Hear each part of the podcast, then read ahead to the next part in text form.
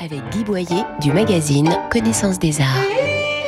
Conçue en deux parties correspondant aux deux étages de l'hôtel de Caumont à Aix-en-Provence, l'exposition Alphonse Mucha séduit par ses courbes Art Nouveau et inquiète par les recherches occultes et les allégories patriotiques de cet artiste tchèque. Le début du parcours Fleurbon 1900, avec les affiches de Mucha pour Sarah Bernard, qui, satisfaite de son portrait pour Gismonda, lui commande aussitôt son image plus grande que nature pour les colonnes Maurice à Paris pendant sept ans. On découvre ensuite le Mucha de la réclame, pour les boîtes de biscuits lus, pour la bière, pour les champagnes. On passe enfin à l'étage, à une face plus sombre, celle du mystère et de l'étrange, de la Première Guerre mondiale, des veuves et des enfants malades.